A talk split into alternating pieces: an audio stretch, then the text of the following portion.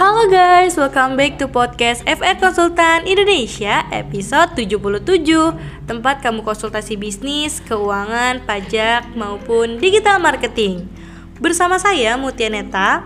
Di episode kali ini saya akan menemani kalian nih dalam beberapa menit ke depan Yang pastinya dengan topik yang seru dan membangun buat kaum milenial.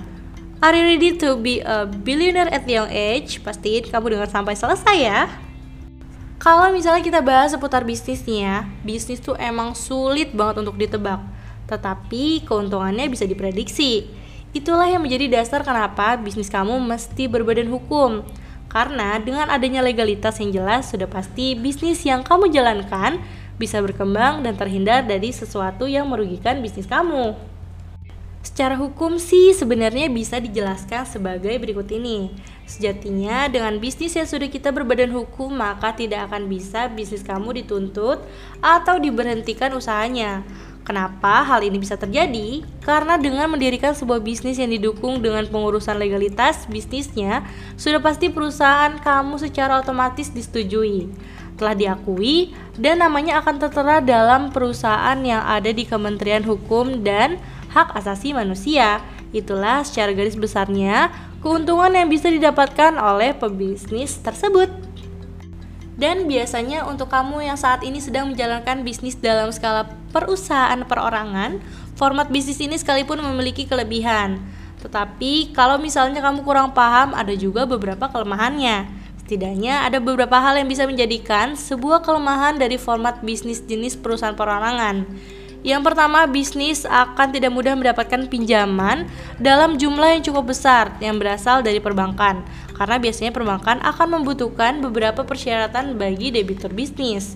Yang kedua, hal yang sama juga terjadi dalam mengikuti tender yang biasanya dilakukan oleh BUMN, BUMD, ataupun perusahaan besar. Karena persyaratan dokumen yang mesti disiapkan, maka biasanya perusahaan perorangan tidak akan bisa ikut dalam tender seperti itu. Yang ketiga, pentingnya meski kalian ketahui adalah bisnis Anda memiliki hutang, maka pemilik perusahaan harus menanggung semua hutang yang terjadi. Yang keempat, meskipun tidak bisa juga dijadikan acuan, tetapi biasanya untuk bisnis yang dikembangkan dalam format perusahaan perorangan, maka jangka waktunya relatif singkat. Namun hal itu bukan sebagai ukuran, karena ada juga perusahaan sejenis ini yang bisa bertahan cukup lama dan justru bisa menjadi besar dan berkembang. Dan yang kelima, memang bentuk format ini hanya dipegang oleh salah satu orang, sehingga terkadang peluang bisnis bisa saja lepas hanya karena kamu tidak berkompeten dari bisnis yang dijalankan. Dan yang terakhir, satu yang paling penting adalah biasanya untuk jenis perusahaan seperti ini, maka hal-hal yang berkaitan dengan administrasi dan dokumentasi tidak tertata dengan baik. Nah, itu dia hal yang bisa teman-teman pertimbangkan kalau misalnya kalian bisnisnya mau sukses. Pastiin kita itu sudah berbadan hukum.